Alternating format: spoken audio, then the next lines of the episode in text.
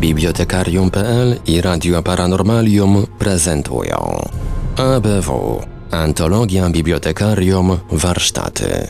A więc właśnie tutaj, właśnie teraz przyszło nam zacząć ostatni w tym roku wakacyjny odcinek ABW Antologia Bibliotekarium Wakacje.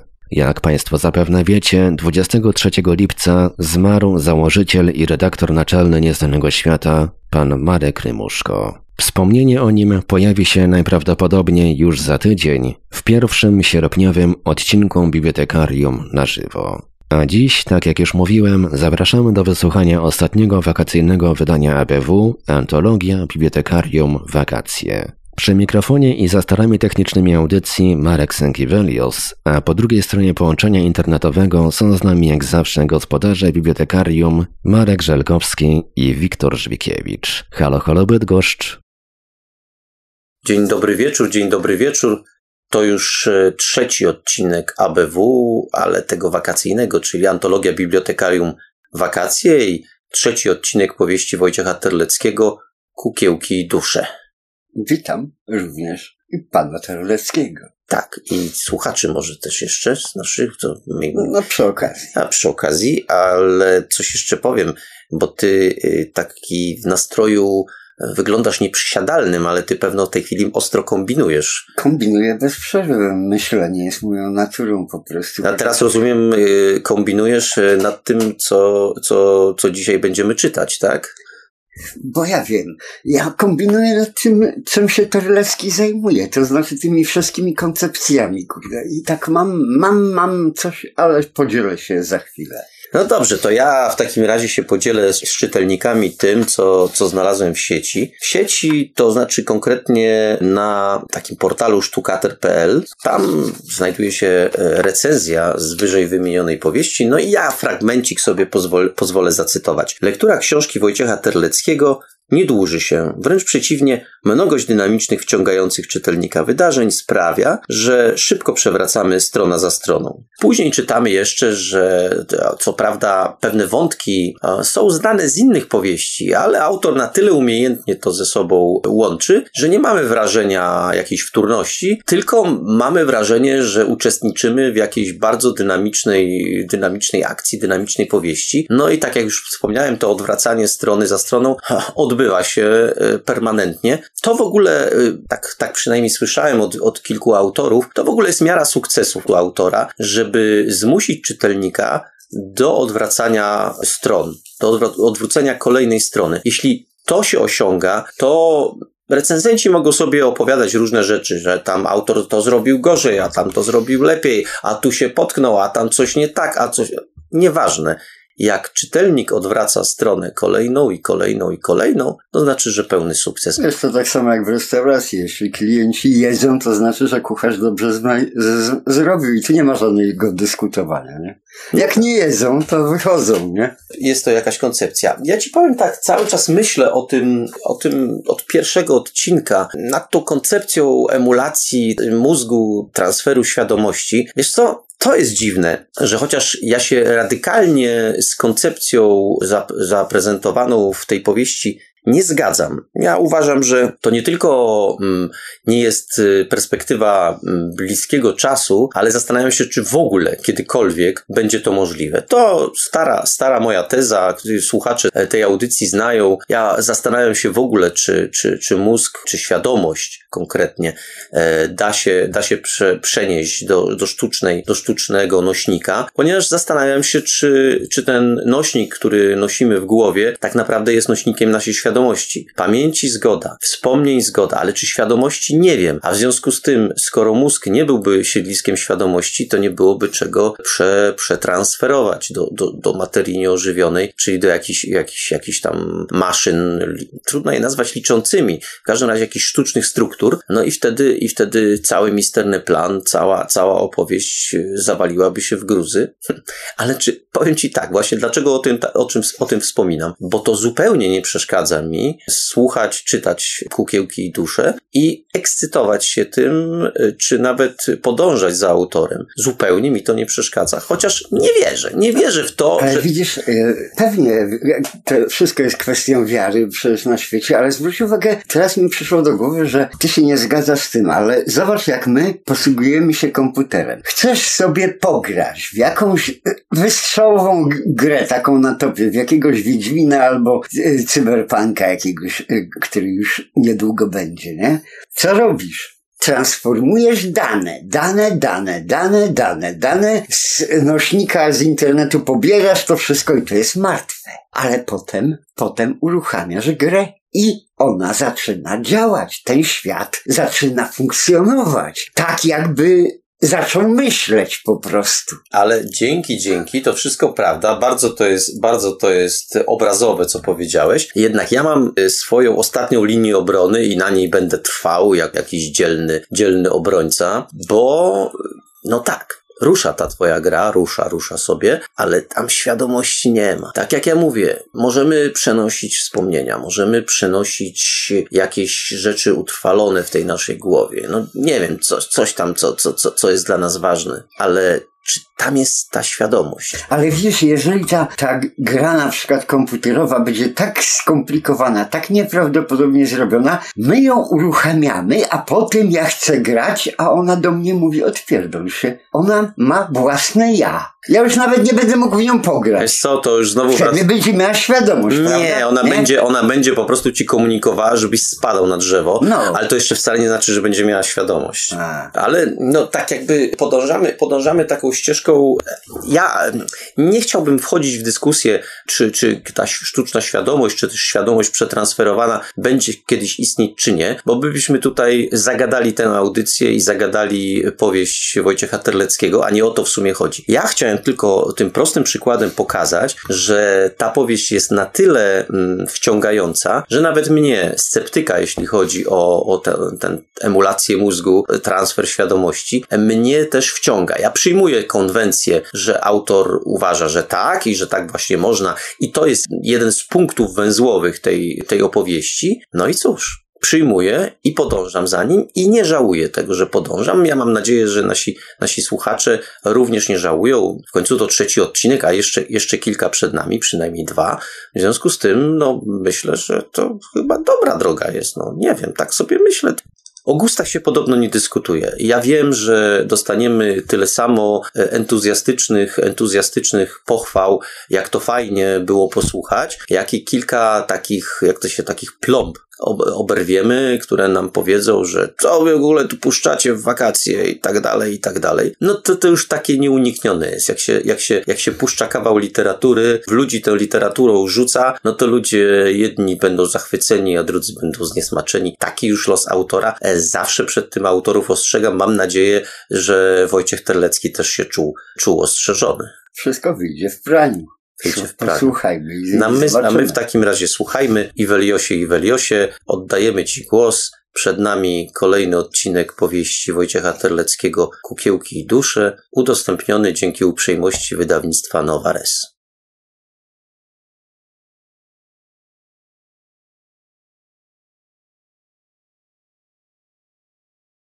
W biurze był wcześniej. Zanim dotarli koledzy, połączył się z serwerem.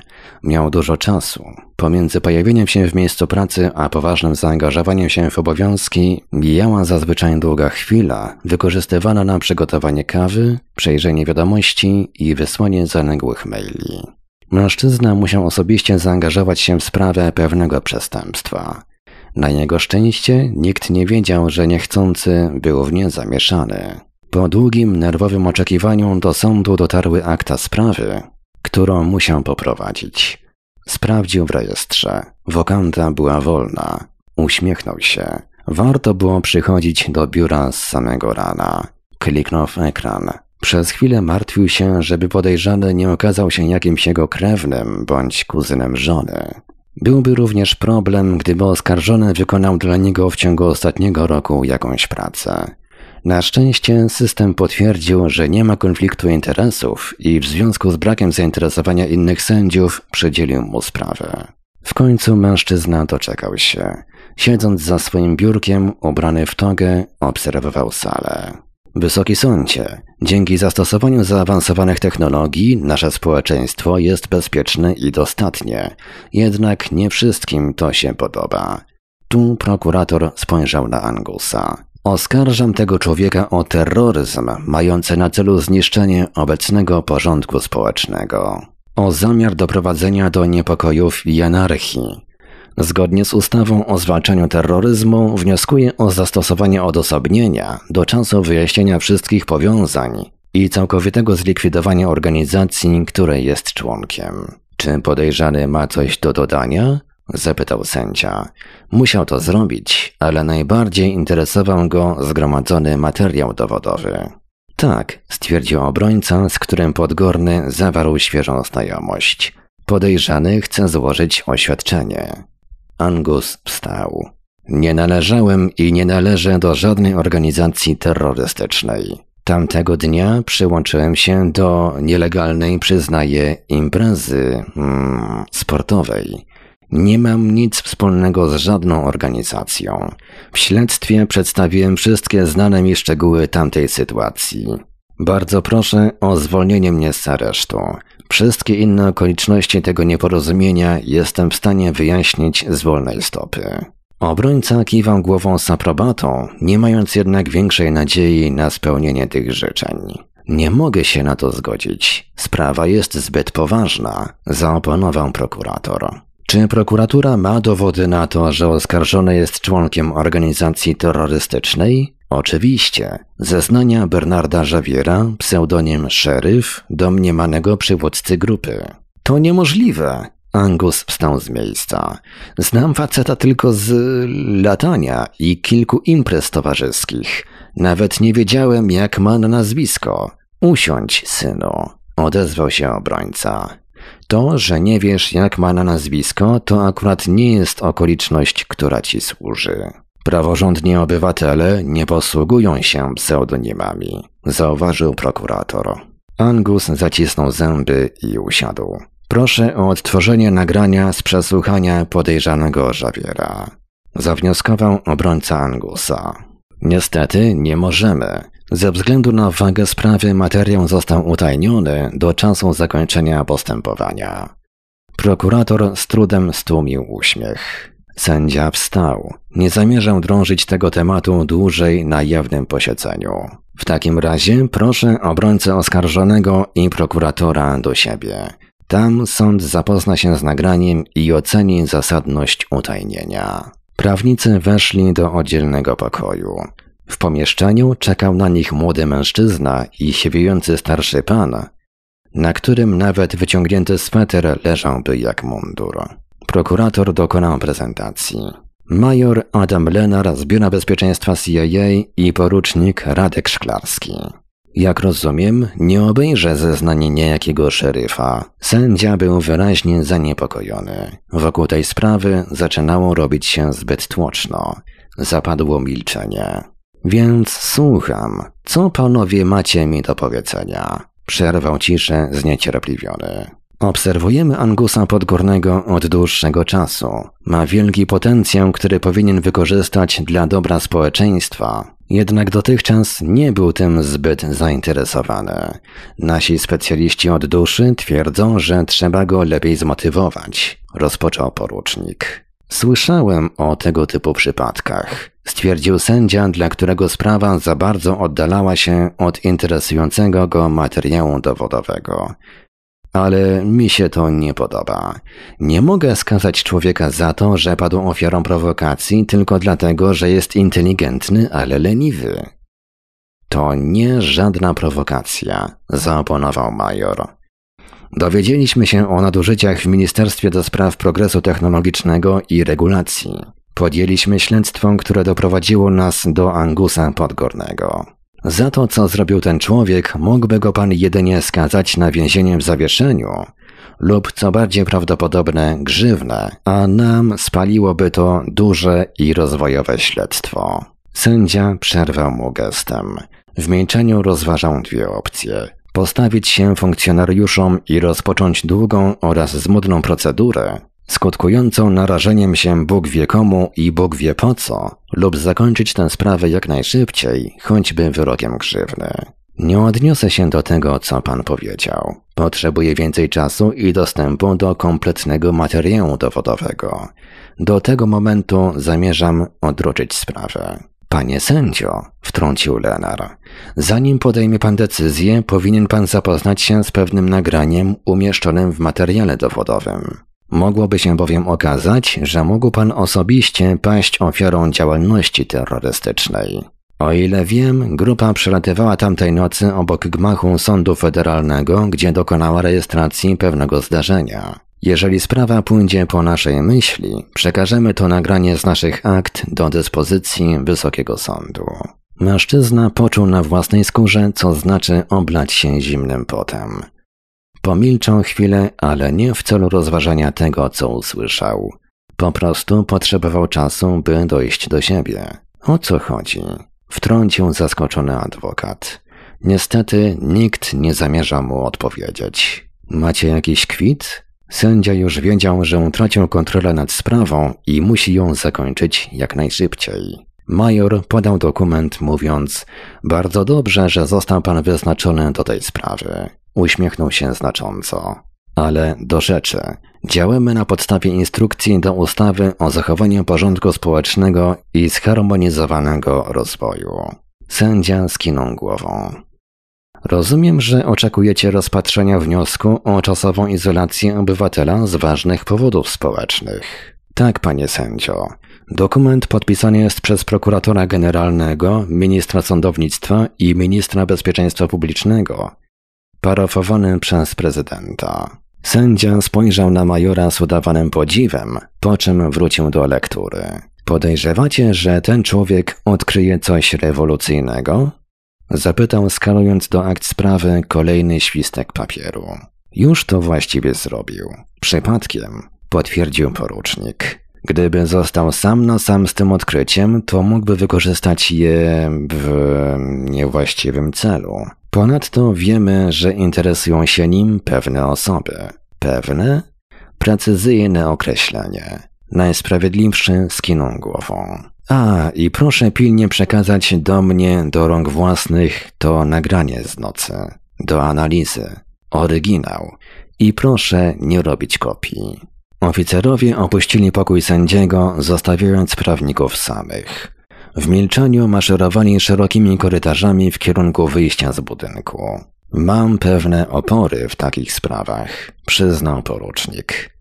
Ach, te twoje atawizmy i przesądy. A kredyt hipoteczny jak najbardziej realny, co nie? Nie zamawiamy kopii? Szklarski, zmieniając temat, dopytał dla porządku. Nie bądź dzieckiem. Tymczasem sędzia spojrzał na kolegów. Jakieś wątpliwości? Zapytał.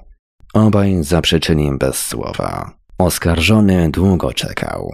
Obejrzał już swoje dłonie ze wszystkich możliwych stron i rozpoczął studiowanie sposobu wiązania sznurówek. W końcu drzwi się otworzyły i prawnicy weszli na salę. Szli w milczeniu, z kamiennym wyrazem twarzy. Obrońca dołączył do Angusa i gestem nakazał mu ciszę. Wchodząc na salę, sędzia miał mieszane uczucia. Starał się z godnością ogłosić swoją decyzję. Nie potrafił jednak zdecydować się na spojrzenie oskarżonemu w oczy. W świetle przedstawionych dowodów i powagi sprawy, sąd uznaje wniosek prokuratury o tymczasowe zatrzymanie oskarżonego do wyjaśnienia wszelkich okoliczności sprawy i rozpracowania całej grupy przestępczej.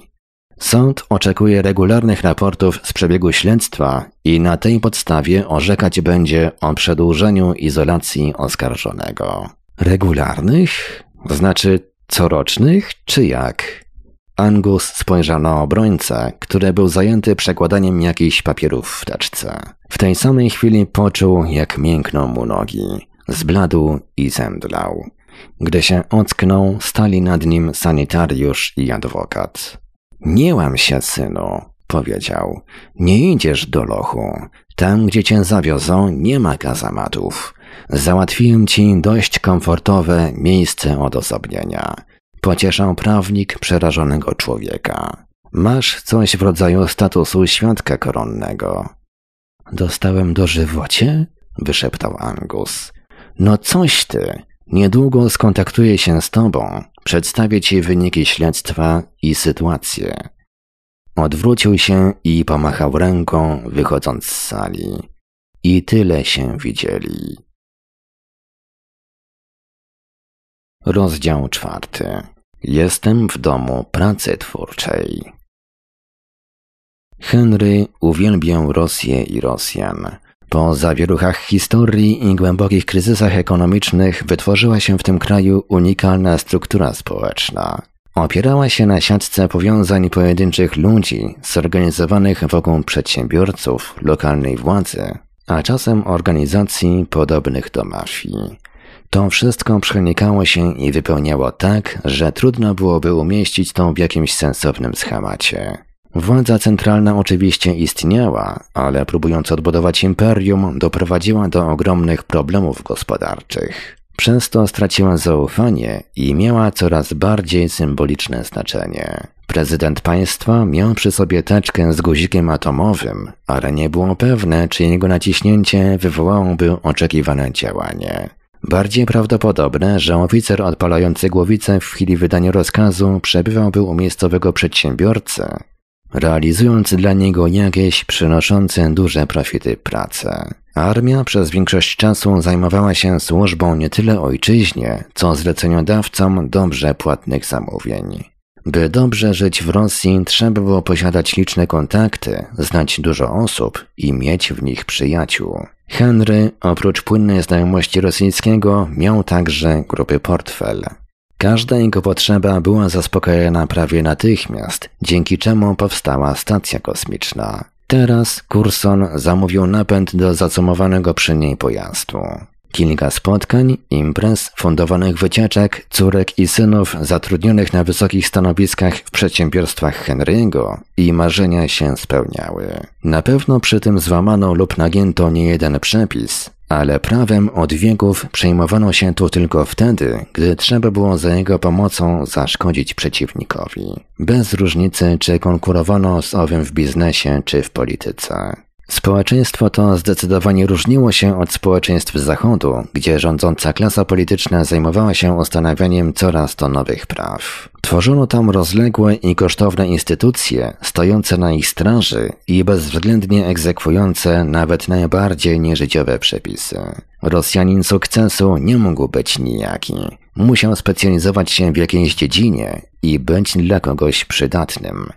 Dlatego Henry mógł korzystać z pomocy wielu zdolnych inżynierów i informatyków. Europejczyk sukcesu był urzędnikiem wysokiego szczebla albo parlamentarzystą lokalnych lub ogólnoeuropejskich instytucji przedstawicielskich. Bizancjum przeniosło się na zachód i odgrodziło się od świata, zwłaszcza od świata islamu, który przejął w całości Afrykę i zagospodarował ją. Kraje Europy nie musiały już kontrolować swoich granic. Każda osoba, która chciałaby uciec z muzułmańskiego raju, była tropiona i niszczona przez siły bezpieczeństwa Allaha. Nieco inna była Ameryka, powiązana siecią tajnych lub jawnych instytucji lokalnych i federalnych, pragnących za wszelką cenę zapewnić każdej istocie ludzkiej niespotykane nigdzie indziej na świecie bezpieczeństwo. Amerykanin musiał być zdrowy i poruszać się w życiu tylko ścieżkami wyłożonymi poduszkami. Każdy inny był odmieńcem i wrogiem publicznym. Niemniej mógł się służbom przydać jako ekspert, agent lub prowokator. Tacy ludzie też byli w osi zainteresowań Cursona. Problem polegał na tym, że trzeba było ich odnaleźć. Samolot leciał już wiele godzin. Lądował w różnych miejscach i tak naprawdę tylko pilot wiedział po co. W końcu przyziemił w okolicy o przyjemnym klimacie i miłych okolicznościach przyrody. Strażnicy wyprowadzili z samolotu skutego plastikowymi kajdankami Angusa. Lotnisko było zupełnie puste, a ruch nadzorowała w pełni automatyczna wieża kontroli lotów. Na pasie startowym stał wysoki i szczupły mężczyzna ubrany w uniform przypominający strój kamerdynera. Na widok wysiadającego pasażera uśmiechnął się szeroko i rozłożył ramiona, jak gdyby chciał uściskać długo niewidzianego kuzyna. Proszę się rozchmurzyć, panie Angusie. Mam na imię Clay i jestem pana opiekunem. Od dzisiaj do czasu wyjaśnienia tej, jak rozumiem, nieszczęśliwej pomyłki. Jak pan zapewne się domyśla, będę jedyną osobą, z jaką będzie pan utrzymywał kontakty. Angus nie był pewny, ale facet chyba jakoś dziwnie się uśmiechnął. Zdecydowanie nie trafił do więzienia w klasycznym tego słowa znaczeniu. Otoczenie wyglądało jak ośrodek wypoczynkowy. Właściwie to był taki ośrodek, tylko obecnie zrujnowany i porośnięty dziką roślinnością. Podgórny otrzymał do swojej dyspozycji mały domek z ogródkiem. Teren był zadbany, a warunki więzienne przypominało tu jedynie to, że bungalow otoczony został wysokim murem. Jestem przekonany, że będzie tu panu wygodnie. Umie pan gotować? Tak? To świetnie, bo dostarczamy jedynie produkty żywnościowe. Tu ma pan kuchnię elektryczną, łazienkę i pokoik. Prać będzie pan sobie sam. Gdybym był potrzebny, tu jest terminal łączności. Jak pan zapewne rozumie, można się łączyć jedynie ze mną. Dyżuruję od 8 do 20, 6 dni w tygodniu. Clay przeglądał się reakcji Angusa. Ten jednak był zbyt zaskoczony sytuacją, by zrobić coś innego poza rozglądaniem się po nowym otoczeniu. Aha, jestem prawie pewien, że będzie pan próbował mi uciec. Na twarzy mężczyzny pojawił się kolejny dziwny uśmiech. To niemożliwe. Jesteśmy na wyspie, a wokoło są same rekiny. Proszę się o tym jak najszybciej przekonać. Zaoszczędzimy w ten sposób wiele czasu. To znaczy, żeby było jasne, nie namawiam do pływania. Angus w przeszłości chciał mieć domek na wsi, z dala od ludzi, ale to było w czasach, kiedy grupa rówieśnicza źle go traktowała. Teraz preferował miejski styl życia. Zorientował się w okolicy, co nie zabrało mu dużo czasu i przekonał się, że nie jest sam. Z zamuru dało się słyszeć przetłumione rozmowy. Kilka razy zawołał głośno, lecz nikt mu nie odpowiedział. Spróbował również nawiązać kontakt, starając się przypomnieć sobie zdobytą na uczelni wiedzę lingwistyczną. Krzyknął coś po hiszpańsku. Wybrał ten język, gdyż poprzedni bywalcy jego nowego miejsca zamieszkania zostawili graffiti z kilkoma słowami, które rozumiał i kilkoma zupełnie dla niego obcymi. Nie było reakcji, więc dał sobie spokój. Dni mijały spokojnie i monotonnie. Zaczęła mu doskwierać nuda. Po porze suchej nastała nieco bardziej mokra, a napady paniki ustąpiły rezygnacji. Mężczyzna pogrążał się w rozleniwieniu. Zeszło z niego napięcie związane z wydarzeniami, które teraz wydawały mu się bardzo nierzeczywiste i odległe. Doszedł do wniosku, że nie ma już wpływu na swoje życie, wobec tego nie ma obowiązku, by się w ogóle w jakiejś sprawie i o coś starać. Do dyspozycji miał laptop zaopatrzony w oprogramowanie matematyczne oraz ograniczony dostęp do internetu. Nikt się z nim nie kontaktował i on sam nie mógł się skontaktować ze światem zewnętrznym. Przyjrzał się dokładnie murowi okalającemu jego posiadłość. Był wysoki, porośnięty zielonymi kłączami, a na szczycie zauważyć można było coś w rodzaju drutu kolczastego. Angus nie czuł się nigdy specjalnie sprawny we wspinaczce, więc nie podejmował próby forsowania ogrodzenia. Po dwóch miesiącach postanowił z nudów wytężyć siły i którejś nocy wdrapał się na kamienną przeszkodę. Drut, owszem, był, ale przerdzewiały i łatwy do pokonania. Z tej wysokości, w świetle Wielkiego Księżyca, widać było wyraźnie, że Angus znajduje się na wyspie. Oprócz skromnie oświetlonego lotniska dało się dostrzec zarysy, podobnych do zamieszkałego przez niego domków. Jednak tamte były w ruinie i porośnięte bujną roślinnością. Wyjątek stanowił sąsiedni budynek. Wyglądał nieco bardziej obiecująco, więc Angus poczuł się zaproszony do przyjrzenia mu się. Wykorzystując jakieś pnącza, zszedł ostrożnie z ogrodzenia. Uważając, by nie narobić niepotrzebnego hałasu, podszedł do domku. W środku było zgaszone światło. Zbliżył się do okna. Pierwsze co zobaczył to duże akwarium podświetlone delikatnym niebieskim światłem. Stojąc przed drzwiami, przez chwilę zastanawiał się, zapukać czy po prostu wejść. Wszedł i zapukał. Postać na łóżku podniosła głowę. Odwal się, dzisiaj nie mam ochoty, powiedział zaspany głos. Ehm, przepraszam za najście, zaczął nieśmiało Angus. A ty to kto? Zaskoczona postać zerwała się na równe nogi. Zabłysło światło. Angus, współwięzień z zamuru. I co, wpadłeś pożyczyć sól? Nie, jestem tu od dość dawna i przyszedłem się przywitać. Przepraszam, jeżeli przeszkadzam. Angus odwrócił się w stronę wejścia. Spokojnie, to ja przepraszam. Zachowałem się jak ham. Mężczyzna wyciągnął dłoń w kierunku gościa.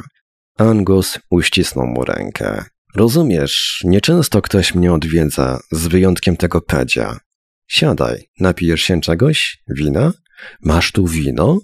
Oczywiście, czemu nie? W ramach wolnego czasu, którego tu, jak wiesz, nie brakuje, uprawiam sobie winorośl. Jak myślisz, po czym tak komfortowo udało ci się tu dostać? Może to nie jest szato czy coś, ale zawsze. Na chwilę zapadło krępujące milczenie, które przerwał gospodarz. Ty mówisz, że jak się nazywasz? Angus? Ja jestem Edward. Edward był mężczyzną po pięćdziesiątce ze sporą nadwagą. Miał okrągłą, nalaną twarz i mocno przerzedzone ciemne włosy. Za co tu siedzisz? Zapytał Angus po rozpoczęciu drugiej butelki i zakończeniu rozmowy na temat tego, jak dobry jest to trunek i jak go wyprodukować w miejscowych warunkach. Siedzę? Nie mów tak. Jestem w domu pracy twórczej. Mam tu święty spokój i mogę koncentrować się wyłącznie na pracy. Angusowi nasunęło się pytanie o rodzaj twórczości, jednak zdecydował się rozwiać wątpliwości innej natury. To możesz stąd wyjść w każdej chwili? Edward nie odpowiedział. W milczeniu podszedł do akwarium. W niebieskiej wodzie pływały kolorowe ryby. Mężczyzna włożył do wody dwa przewody. Umieścił je starannie po obu stronach szklanego pojemnika. Całość podłączył do dość skomplikowanego urządzenia, które po uważniejszym przyjrzeniu się było prostym miernikiem elektrycznym w starym stylu. Wskazówka ani drgnęła. Edward wsypał do wody odrobinę karmy. Wśród rybek wywołało to poruszenie. Pływały i wirowały koło siebie. Patrz! krzyknął Edward. Urządzenie zanotowało gwałtowne i cykliczne skoki napięcia. Natężenie prądu nie było przy tym duże. To ich myśli, stwierdził grubasek. Dziwne, powiedział Angus. Wskutek wypietego wina wydawało mu się, że ryb jest dwa razy więcej niż było ich naprawdę. I dlatego tu siedzisz? Ten temat był ciekawszy od rybich przemyśleń. Tak, badam to zjawisko. Zależy ono od składu wody i wielkości rybek. Kiedy są zbyt duże, nic się nie dzieje. Nie gadaj, rozmówca szczerze się zdziwił. A dlaczego nie badasz tego w domu? To przez kobiety. Nieważne, generalnie rybki powinny wirować w środkowej części akwarium. Ty, jak nieważne, w końcu coś ciekawego. Angus wyraźnie się ożywił. Ale nieciekawie się kończy. Mieszkałem przez pół roku z pięcioma kobietami. Paru osobom się to nie podobało. Miałem przykrości. Haremik? Angus uśmiechnął się szeroko. Słowo, nie podejrzewałbym cię o to. Nieświadoma aluzja do wątpliwej urody Edwarda nie spodobała mu się. Jednak gość był już we własnym świecie. No ale co to kogo obchodziło? Ożeniłeś się ze wszystkimi? Nie. Czy to ważne? Edward zaczął się irytować.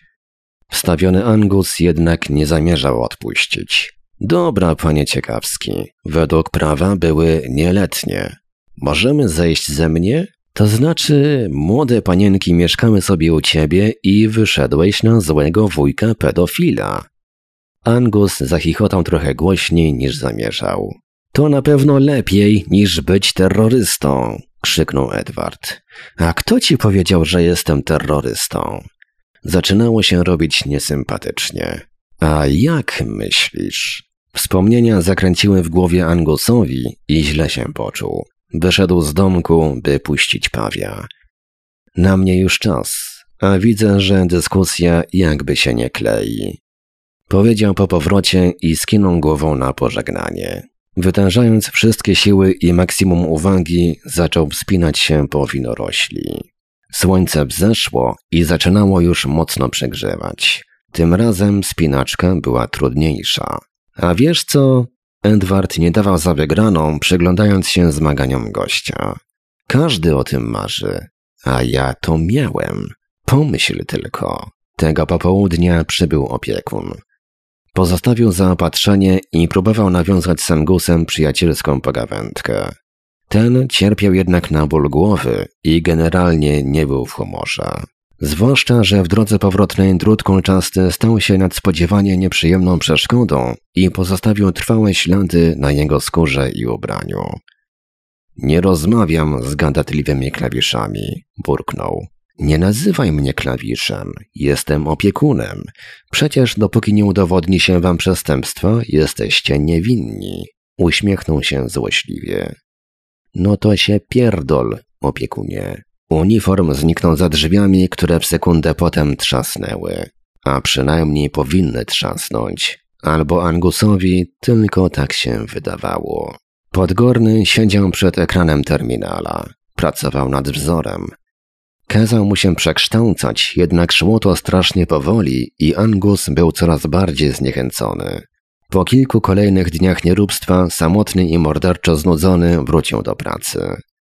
Stworzył już model przetwarzania informacji, jednak brakowało mocy, żeby algorytm zaczął działać samodzielnie. Komputer postępuje zgodnie z tym, co mu napiszemy. Nie ma własnej woli, nie ma intuicji, to tylko maszyna.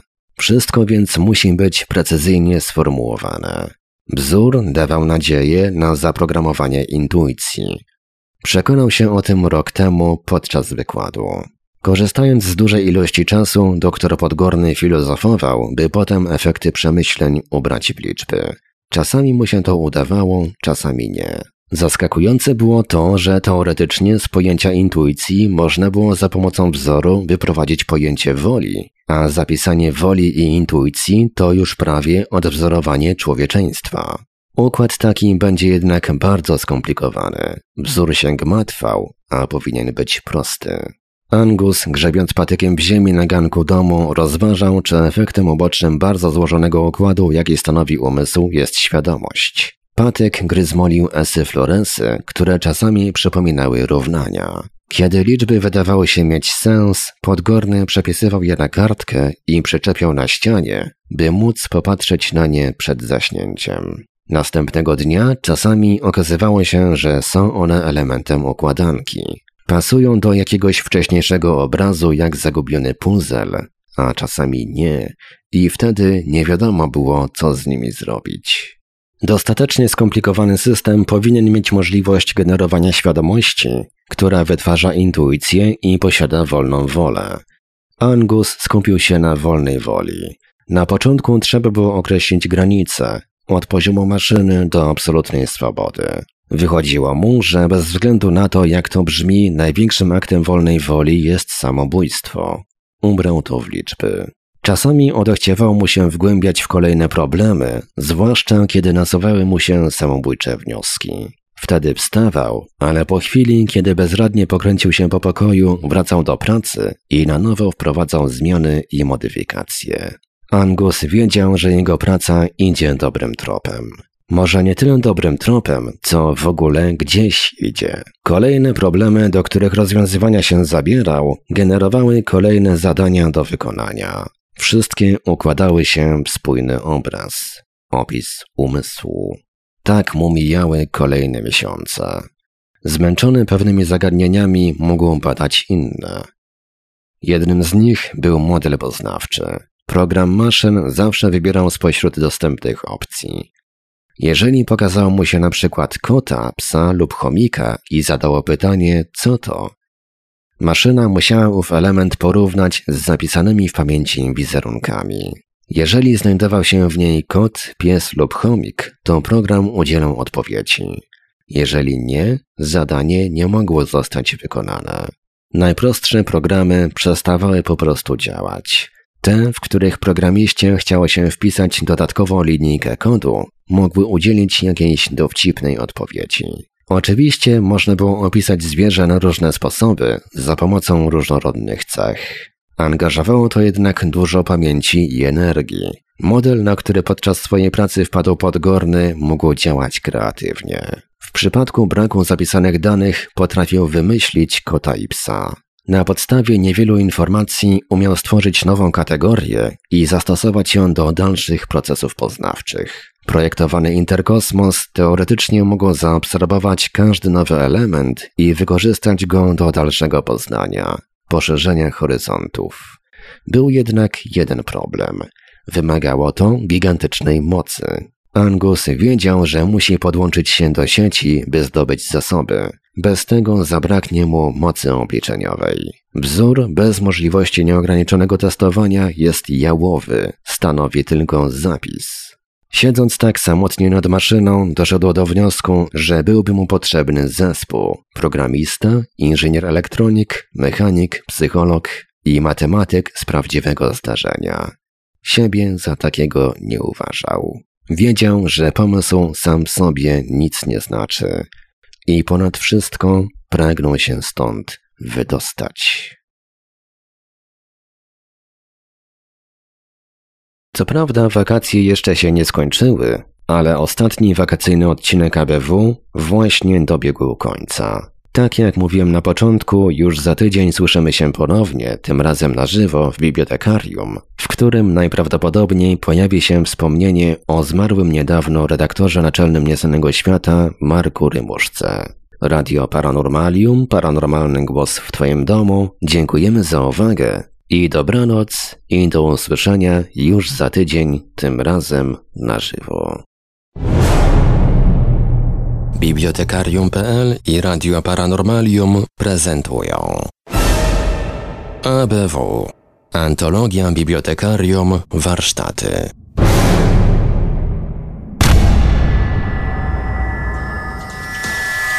Produkcja i realizacja Radio Paranormalium. Www.paranormalium.pl